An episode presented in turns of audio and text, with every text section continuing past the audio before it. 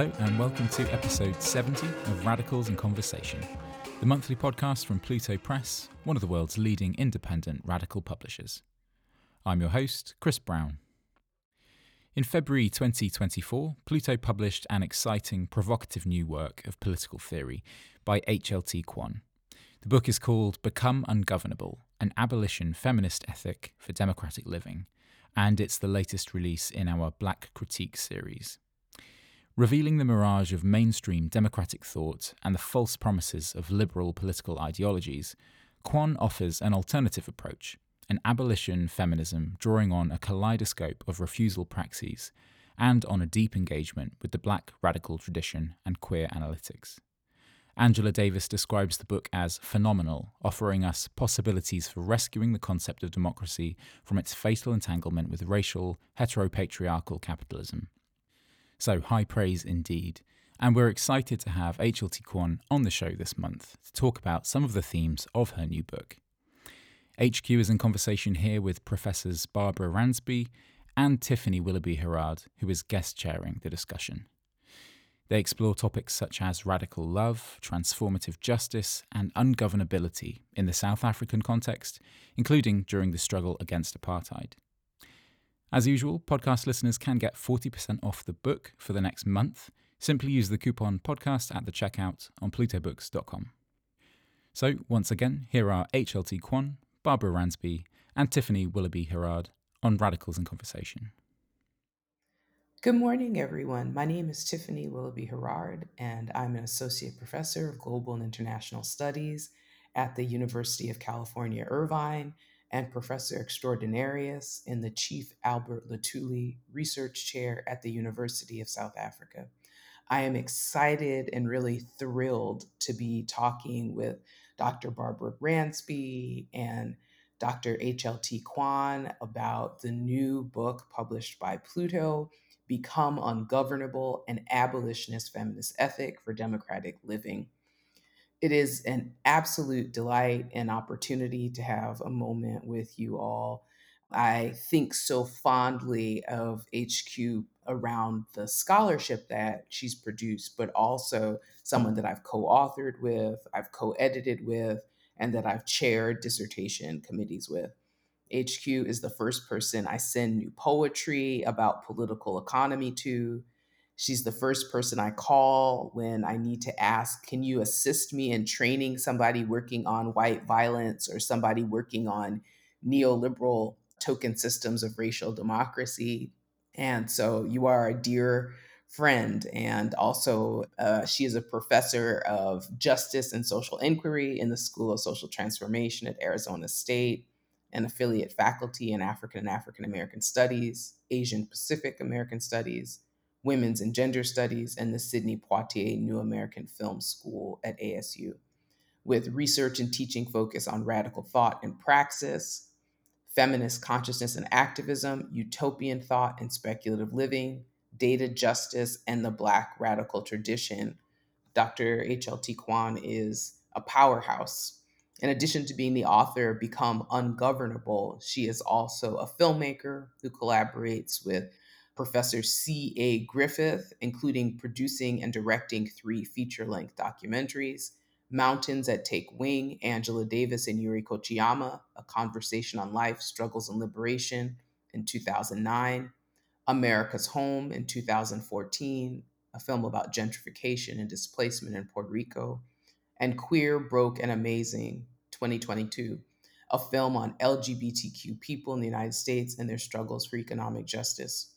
In twenty twenty, Quan was the editor-in-residence for the social justice-related blog Praxis, featuring more than forty unique essays from writers all over the world.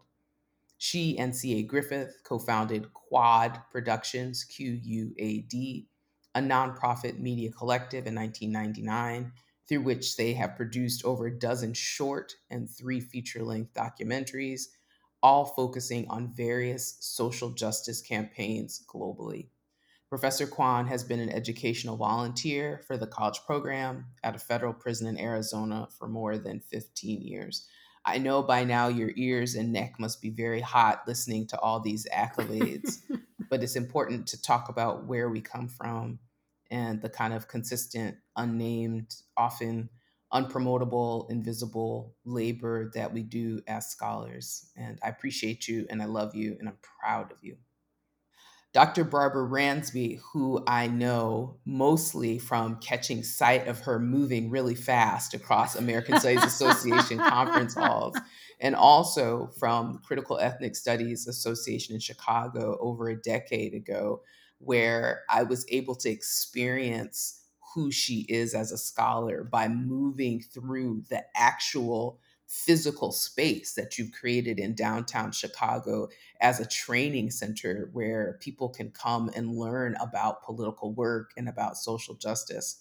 I also have been able to train in the context of a really dispirited and despair-driven uh, California African-American studies, your work on Ella Baker in ways that have transformed what Blackness can mean and what the imagined possibilities are here in California. And so I'm so grateful to be in conversation with you.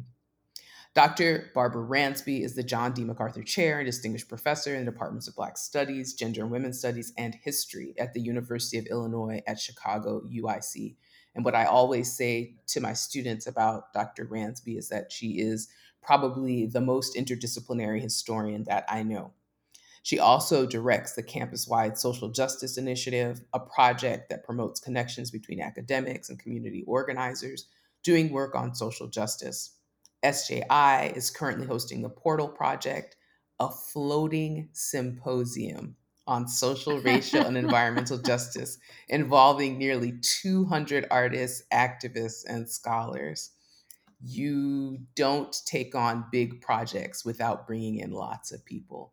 So anytime you encounter an academic that does the heavy lifting of asking for collaboration with many people, you know you're dealing with somebody serious. Doctor Ransby is a graduate of Columbia University and the University of Michigan, where she was a Mellon Fellow. She is the author of two award-winning books, Ella Baker and the Black Freedom Movement, A Radical Democratic Vision from two thousand three, and Eslanda, The Large and Unconventional Life of Missus Paul Robeson in twenty thirteen, and also the author of a book published by University of California Press in August twenty eighteen, entitled Making All Black Lives Matter, Reimagining Freedom in the twenty-first Century. Again, it is part of my own feminist practice to begin with talking about who we are and how we come to be in this place. Now we should sing your praises. Yes. For For many of our, our younger people, simply knowing that having careers like the ones that you have made, I don't mean just the scholarly careers, but having careers of meaning is very important. So these kind of like social intellectual history moments are, they're really important. Okay, so let's get into this amazing text that we've come here to talk about, uh, Become Ungovernable. I, I do want to echo your songs of praise for H Q. You know, there are not very many people who can send you basically a eight hundred page manuscript and you say, of course, I'll read it. But I did say, of course, I'll read it, because uh, H Q is not just a colleague, not just a scholar and filmmaker, uh, but also someone who shows up and builds political and intellectual community. You know, the book is a gift, and it is a building block of political and intellectual community, you know, forcing us to look at some very hard questions, asking us questions, being provocative, being mischievous, you know, sparking curiosities. And so it's almost hard to figure out where to wade in. But, you know, if I were to ask a question, I think one thing that sat with me when the manuscript first came to me, and I sat with the cover. You know, the cover was one word. It was tyranny. That was the title. And the title changed. So I guess I want to ask, in the process of honing and thinking and massaging a manuscript, which you put a lot of time and effort into, from what it was when I first got it to what you will share with the world, that migration from tyranny to becoming ungovernable, what was that like? What's the gap and gulf between those two titles, if there is one? Um, and what was your process of thinking of, here's what I think, Now, here's how I want to share it with the world. But that's an amazing question. Thank you very much, Tiffany and Barbara. It means a lot to me that in this moment we get to have this conversation. I know you both are extraordinarily busy. And to the, all the accolades that, that Tiffany has been singing, uh, and you too, Barbara, I would just say that I have good teachers. And you two are some of the best teachers I have ever had. And you are teaching me still with, with this question, right? How do we travel in this work? I always imagine the, the project as part of a larger intellectual marshalling against tyranny. So we need to be talking about tyranny.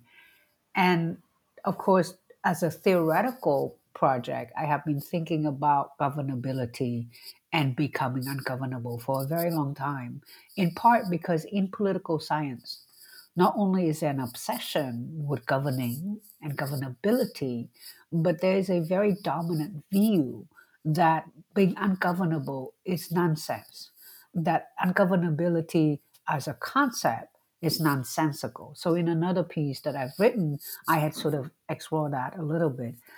And so my question is, what is it about this field that is so obsessed with order and governing at the same time that it does, it marshal its theoretical resources to essentially say there is a way of being that is not acceptable, and that is becoming ungovernable? Part of the work, what I tried to do was to show how in many ways there are machinations, theoretical and scholarly machinations that are in place to weaponize this idea of ungovernable. A people, a community, uh, once deemed as ungovernable, they are then be available for all sorts of violence and mischief. So if a community is targeted as, as troublesome or meddlesome, then they are justification for annihilation ultimately. And just as importantly, they are deemed as unworthy, not worthy of social investment, not worthy of intellectual contribution, not worthy of all of the social and political and economic resources. And so I think the manuscript is sort of trying to push these two ideas, I suppose. And to be honest, I'm going to be very frank here. I don't know anything about marketing, and I really don't know, especially about my work. Yes, I'm a media producer, but I think I traffic in ideas and communities and people. I don't know how to sell products. And quite frankly, that was a recommendation of Pluto's. And I liked it because Become Ungovernable suggests a kind of urging. And we are in a terrible moment. Uh, we are in a moment where we have to dig very deep to find courage, to speak up, because in my, however short, long life, I have never witnessed people being afraid to speak out against war or genocide. And so I think that it's good to add to, however small the effort, add to the larger effort to find courage to speak out against injustices and tyranny. And so Becoming Ungovernable is a more active kind of urgent Uh, call as opposed to simply against tyranny. Does that make sense? Mm-hmm, mm-hmm, yeah. I want to jump into this question because you use the word nonsense, like being ungovernable is nonsense. And I'm really curious about what is it about sense, right? So if one thing is nonsense, what is it about sense as a tool for analyzing the world versus being subjected to the world, or versus having to see the world through the sacred or the cosmologies, or just things that don't always make sense and don't always add up? I'm really hoping you'll share with me some examples that drove you to think as if nonsense matters. Well, so that's just it, isn't it? Like, depending on who you are and what text you read, what is considered sensibility could be extraordinarily violent and cruel and not helpful. If you were reading the books and looking into different kind of archive, the kind of archive scholars like Barbara have gone through great length and yourself to lay out the pathways then what is considered nonsense is the thing that will save us. It's the thing that will be a balm for all of these, a lot of pain and misery, yes? And so for me, what are the things that make sense to me? The things that make sense to me are the things that where people say slavery is wrong, fascism is wrong. There's no such thing as being prematurely against fascists. That we need to think of a world in which we treat each other as equal, as friends and sisters and comrades and family, as kin, not as a target for disposability or to be harmed, to be discarded as waste, to be targeted for, for annihilation. So I think at the end of the day, we have to ask ourselves, what makes sense to us? Is making sense to us where you have, you know, literally several dozen people owning the majority of the wealth in the world, and where billions of people go to bed hungry every night? Or what makes more sense to us is the idea in which, and people have always done this, share. We share. We don't hoard material. Materials are meant to sustain life, not to accumulate infinitely, right? So so it's all about what makes sense to us. And as a community of people, and as including community of scholars, we have to decide, and we have to help students think about the different way in which we make sense of the world. There is not a one way to make sense of the world.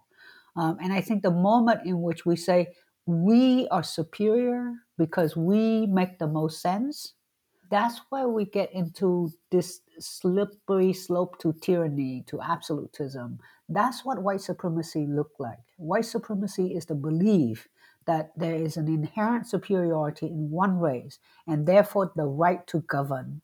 And everybody else are targeted for governing.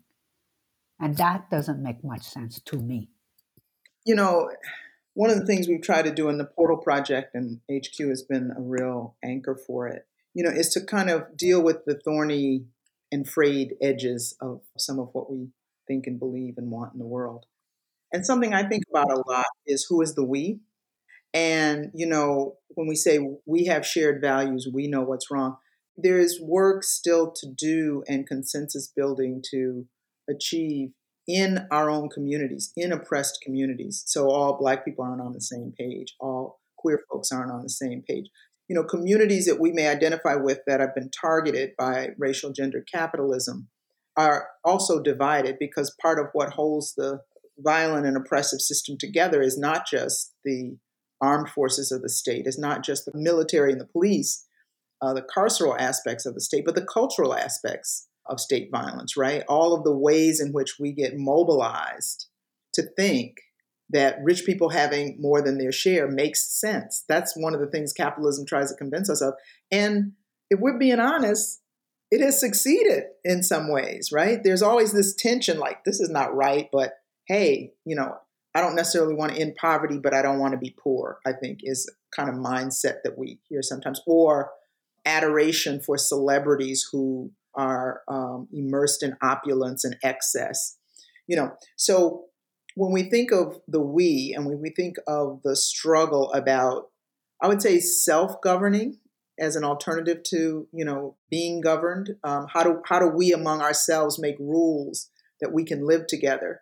Then we have to interrogate the we, and we have to interrogate the ongoing violence of a dominant culture that gets under our skin. And I, you know, I mean, I think there are many, many projects, and of course, you know, cultural workers do this, but I think we all have to have that component to our work as well, of how do we forge a we that can build the world that we want, that is not just the enemy, but it's also family and friends and kin, where a struggle has to happen. So I don't know what you think about that. Oh, no, I, I think absolutely. I think one of the things I wanted to do, as I explained to some of my friends in the publishing world, in many ways, my book is a love letter to books and scholars and ideas. And I cite as many people as I could. And Tiffany actually taught me that. Tiffany, twenty years, thirty years ago, she tells me, you know, we have to be intentional about who we cite. And I think that's really important. And so one other thing that I try to draw attention to are the various scholars who have helped me make sense of the hard questions that you're asking, Barbara. And you ask very hard questions, like, who are we? And one of the person's work I wanted to draw attention to in, in this book was Andrew Jolivet's work. And Andrew Jolivet is just an amazing scholar. And he proposed this idea of radical love as a research methodology, as a community building skills. And radical love begins with a very humble assumption that we don't know who we are all the time. We don't know what our community wants. We are not the same, exactly as you're saying. And so that requires us to be vulnerable, to be vulnerable enough to say, we don't know, please tell us, please explain, when we are in the community, when we do research, when we do scholarship. Because I think that one of the incredible gifts that Barbara has given us is, is this Portal Project, where you, she built communities, as Tiffany characterized, and not just a single, but like dozens of community all at once. And, you know, it's like that film, Everything, Everywhere, All at Once. Right? So like there's all these multiple community uh, operating in multi-dimension at the same time. And one of, one of the gifts that I've received by being part of that is that we're constantly asking this question. How do we know what the future is? What are the things that we need to do? And we can't answer that unless we ask who we are and, and what it is that we want. And, and so one of the things that, and as you know, the book really centers on abolition feminism. And abolition feminism, I mean, operates at the assumption that, as Barbara suggests, we can't exclude. And there's a lot of risk in radically including people, precisely because we don't know. Precisely, it will make us vulnerable. And so when I think about the love, and I, I know you, if you know Langston Hughes' work, you will know that Mountains That Take Wing is a phrase coming out of his poem called Love. Again, people characterize, particularly Black activism in this country, with all sorts of terms, and Barbara is a historian, she's going to teach us how some of the framing have emerged. But particularly those people who are frightful of Black resistance and the Black radical tradition, rarely is it characterized the work that Black people have done, Black scholars, Black activists, Black community caretakers, as love. But if you look at the scholarship, that's what this is about. It's about love for community, love for freedom, love for peace. And so this is why I love Andrew Jolivet's framing of radical love as a way to think through how we must work with the difficult questions, with the difficult elements, with the difficult challenges in our community. So I'm really glad you just um, got us to a place about uh, love for community and love for freedom, because the particular historical time that we're in sees a really profound and violent trafficking in notions of love for freedom that are not just, they're just, you know, authoritarian, you know, notions of, of love, you know, when the former president, you know, Republican candidate basically makes a call for Lebensraum and um, incarcerating and jailing people, there is a premise about love of particular type of community there. And so I'm wondering if you might delve even a little bit deeper into the implications of Barbara's question about who is the we and how we deal with the fact that for some people, this we is very exclusive. And, you know, even to go back to something that you said earlier, that governance or legitimate governance is literally defined by being able to terrify and make people illiterate of other people, you know, that they're living with. So how do you make a distinction between the type of radical love in Levitt's work and this other type of call for a really turned inward, terrifying kind of claim about power? Yeah. One of the things that I've learned a lot from is reading through uh, feminists of color's writing on reproductive justice, because in the struggle to achieve reproductive freedom, and they, of course, appropriate the language and practice from the larger struggle for freedom, the independent movement, the Third World Movement, and particularly the indigenous justice movement for land sovereignty and self-determination. And they extend that practice to bodily autonomy. So when we hear language like bodily autonomy, bodily sovereignty, we understand that that comes out of radical traditions that demand for um, self-governance, right? Demand for self-sense of control. If we look at that movement, the history of that movement, as Loretta Ross taught us, Dorothy Roberts, again, a series of Black feminist scholars, what we learn is that this come out of a struggle against tyranny, very big tyranny. We are talking about slavery, settler colonialism, and genocide. And that tyranny's intent was to annihilate any sense of a self-autonomy. Meanwhile, in the name of liberty and freedom, but very singularly wedded to the individual. So what you have is, on the one hand, the empty rhetoric of individual and freedom. So even in the idea of reproductive rights, it's a very singular, you know, narrow frame. Whereas if you look at women of color's struggle for reproductive justice, there's always a sense of a larger community well-being. And it's a very different kind of discourse. And so this is why I juxtapose the Zapatista philosophy of a world where many world fits, that that presupposes a very radical, um, inclusive praxis, to the nation state, to uh, white supremacy, to absolutism, where this notion that who can belong is who fit the dominant paradigm. And it's very much wedded to the individual as opposed to community. Now, we see some debate around gender, for instance, where it's an extraordinary kind of, of debate, but it's a distracting debate. I think the trans activists of color, I think, you know, what they are asking us to do is to think about radically inclusive praxis where the reality is if gender is really indeed fluid, then we don't yet know what things may become. Like what Angela Davis said, the moment in which you name something, you've already foreclosed possibility of other things. Does that make sense? And so uh, I think this is one of the reasons why uh, abolition feminism is so capacious. We think not individual, not even community, but not like ecology. I mean, if you think about ecology, that's like really big. The only thing that's bigger than ecology is planetary.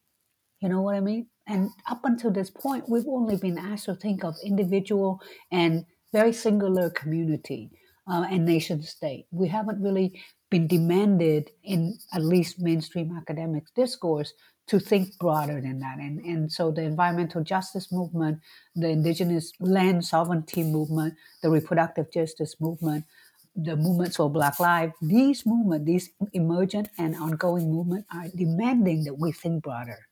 And we can.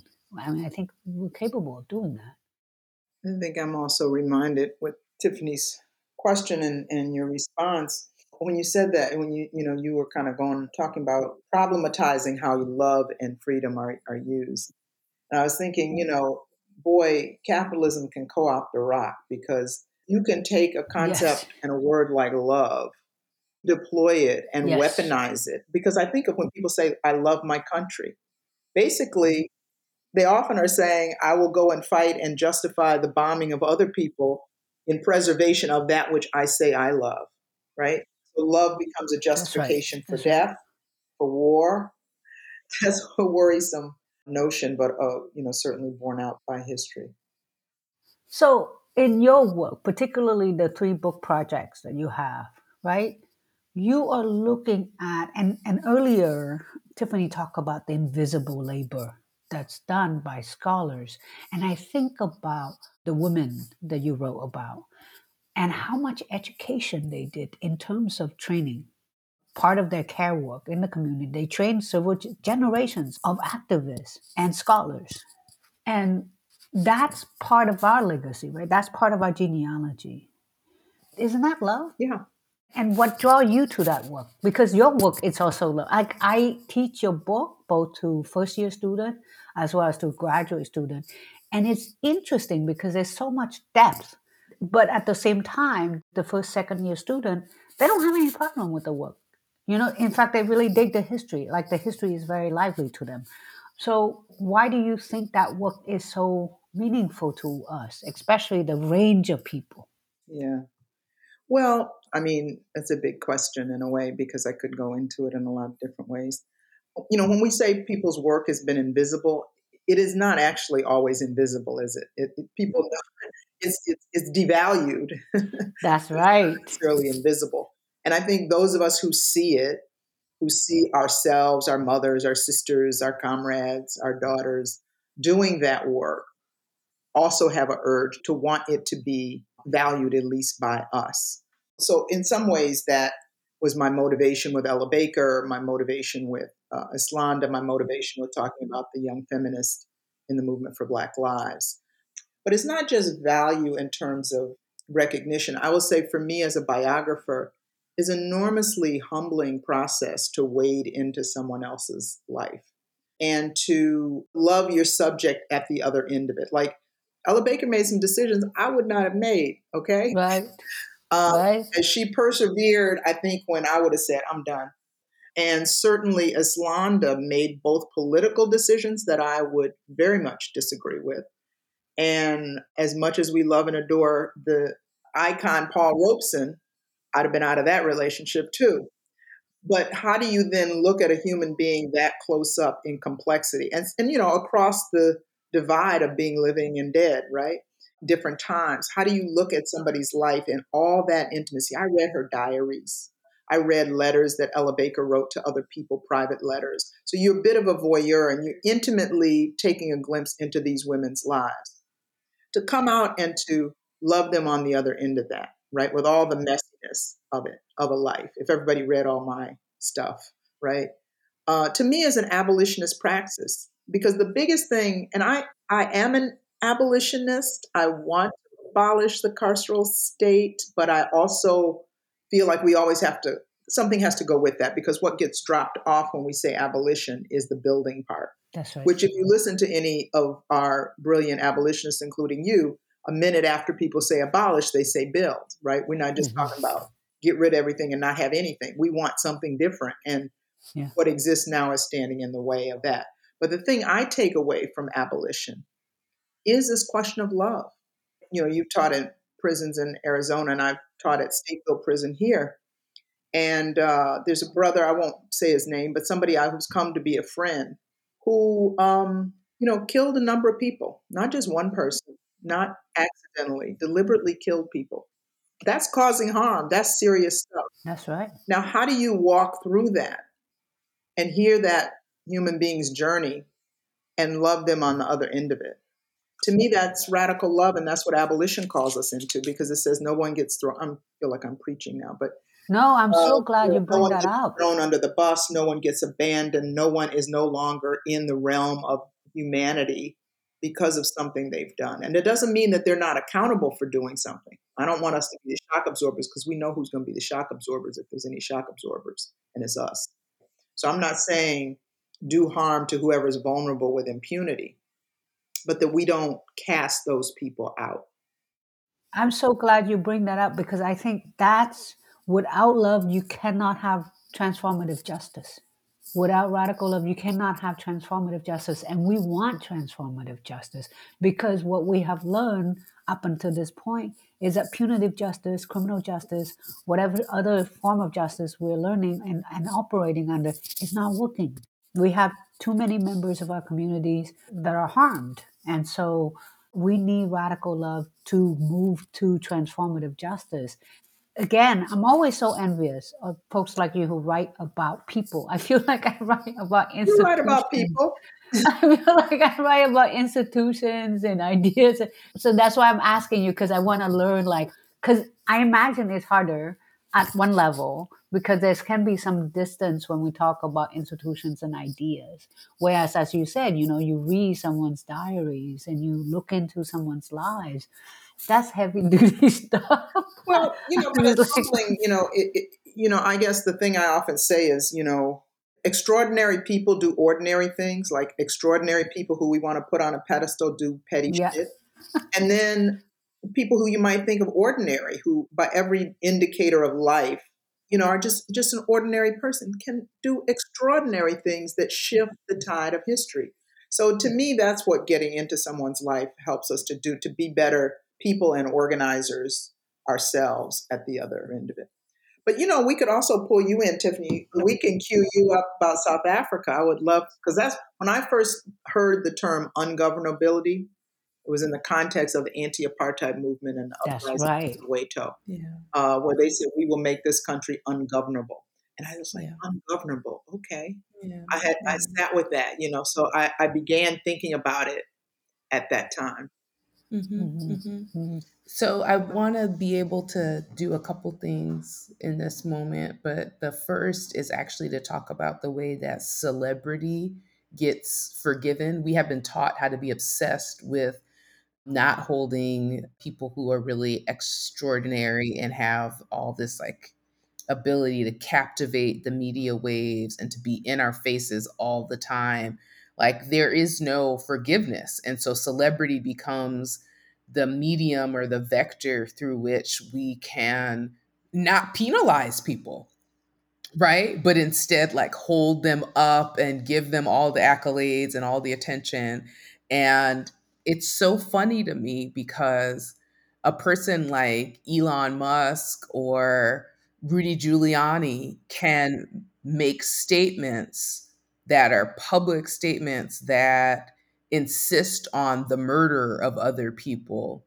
And we are able to suspend the punitive response and instead focus on their capacity for building. Um, and what it is that they're building and whether they're building a conservative movement or whether they're building authoritarianism or whether they're building Lebensraum in Hungary. Like some, for some reason, we can suspend the punitive at one level and then not suspend the punitive for other folks. And so that's something that always, I think, that distinction always sits heavy with me around my own thinking in abolitionism, my own sightedness in that. So what I want to say about ungovernability, years ago, I read a book that Matt Sycamore, it's like a very small book called That's Revolting. And it's a collection of essays about assimilation and accommodationism and learning how to fit in and how dangerous it is. And there were really important warnings in that book that I'm not sure as a person I really internalized in the ways that I really needed to. And so what that means in terms of a place like South Africa, like the work that I'm doing right now, is trying to explain both why it is that people were so shocked and surprised by the protests that showed up as, you know, total shutdown against rape and roads must fall and fees must fall. And I'm arguing that really all they were doing is trying to pick up the things that a neoliberal government and, you know, recognition of a mythological bloodless revolution, they're resurfacing things that basically got traded away in order for the state in Southern Africa to no longer be an apartheid society, while still continuing to be an apartheid society. So like essentially the failure of abolition democracy. Well, it's not even so much a failure. It's like a kind of getting trapped in the celebrity, because not even having the, this is going to sound really judgmental, but forgive my, forgive my tongue for not having words that are more compassionate enough, um, because it's not where my heart is. but not having the courage to stand on the things that Chris Hani or Winnie Mandela said, mm-hmm. and instead mm-hmm. being willing to say, you know, we as movement makers that shifted how people think about colonialism on the planet, right?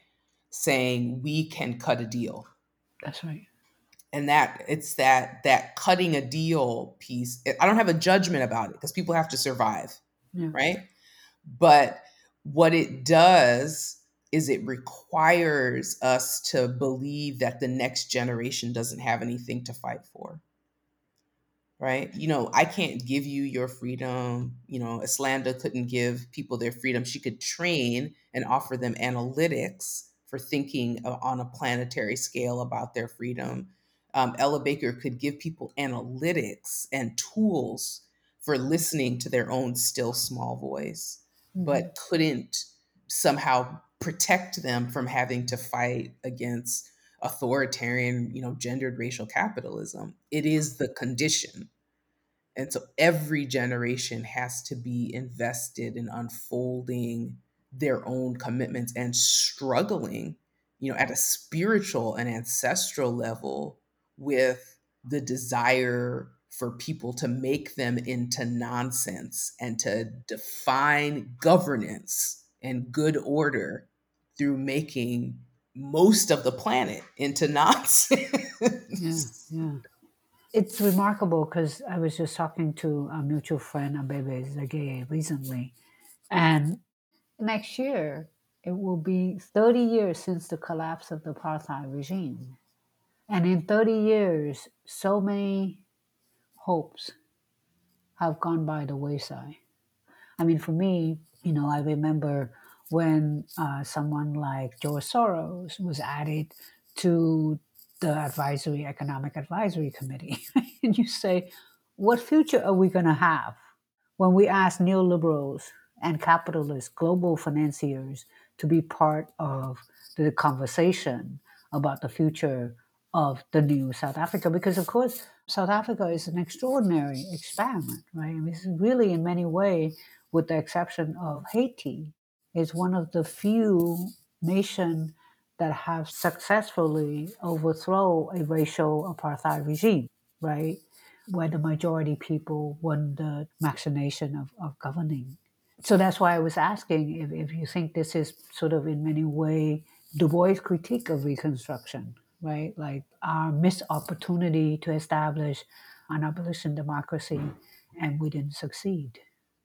This is why I keep focusing on this thing about celebrity yeah. and the way yeah. that it can really not just distract, but it can displace. Yeah. You know, the naming of an entire generation, Born Freeze. It's a mistranslation of a Sutu name that means I meant for you to be free. Mm. Saying I meant for you to be free is more like become ungovernable. It's a process of becoming. That's right. It's a conversation across generations. Saying you're born free, it's like a category on a form, an immigration form that you can check off, right? Are you free or not? You're born free, and so therefore you inherit all of this stuff. But we know that property and masters are contrived and constructed and can always be disentangled and broken, right? The Forgeries of Memory is all about how fragile ownership and mastery and expertise is, right? So they constantly have to be rebuilding, rebuilding, telling the same plagiarized story over and over and over again. But what you offer us in Become Ungovernable is this like close retelling of Western philosophies of governance that empowers us to use them, as opposed to requiring us just to be in uh, kind of celebrity mode. I, I don't know how you all experience political theory, but undergraduate courses in political theory are still largely taught like Instagram. You know, right. Like learn this Instagram dance. Yeah, you know? No, it's true. I mean, I, I hadn't thought of it that way, but it is totally true. Like the, it is a celebrity studies, right? So all the greats, it's did, and we're supposed to mimic them. But, you know, it's it's remarkable in many ways about South Africa, because there are so many South Africans. And so one of the area in the book I sort of dip my toes in is China. And one of the things that really bothered me about Chinese studies in the West in many ways, and I should say I don't read Chinese, so I'm very disadvantaged at, at that level. But, you know, I tell myself, you know, theological studies, people primarily reading the Bible and all of these great books in second language anyway. And if they can do it, I can do it too. so, no, I, I, very few people I know read ancient Hebrew anyway. So, so that's that's how I do it. But it's it's remarkable because most of the study is either anti-communist, very fearful at the level of paranoia, and at another level is really dismissive. And it's not just unique to Chinese study. It's unique to, I think, Global South study. Unless they are rise to the level of anti-Semitic, structural, like nearly revolutionary movement, we don't pay attention. But it is the everyday struggles against particularly the regime of precarious living on the subsistence margin and in workplaces that are really quite extraordinary. And they tell us a lot of things, not only about the system, but they also may be teaching us how to be free, how to become free. You know what I mean? And so they're teaching us a lot about how to operate in a fairly closed political system and how to push the radical agenda about living with dignity and, and living with, with self-governance.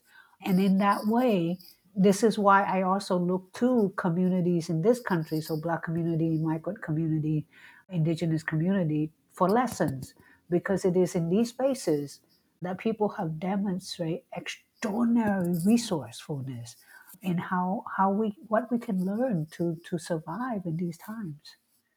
I mean, the only thing I'll say is that, you know, H Q, this book is the perfect and kind of hopeful way of closing a trilogy of works that started with Savage Deve- Developmentalism in the Modern World and Cedric Robinson on Racial Capitalism, Black Internationalism, and Cultures of Resistance. The possibility, as you have already said, you know, I've, I've heard you say on panels so many times, um, we haven't yet tried democracy. we, haven't. we haven't even tried it yet. We haven't. We haven't. Um, I think of Become Ungovernable as being just a perfect way of closing a kind of sound cycle of three books that have been trying to trace the challenges of living under deeply internalized tyrannical notions about order. And so this is a really welcome contribution. Thank you. Yeah, well said. I think it also is extremely, extremely timely as we see fascism looming, as we see uh, another level of tyranny knocking at the door uh, in this country and around the world. Your challenge and provocations uh, and insights uh, will be invaluable. I feel so very privileged to be in conversation with you, Barbara and Tiffany. I mean it when I said I had good teachers. I have very, very good teachers.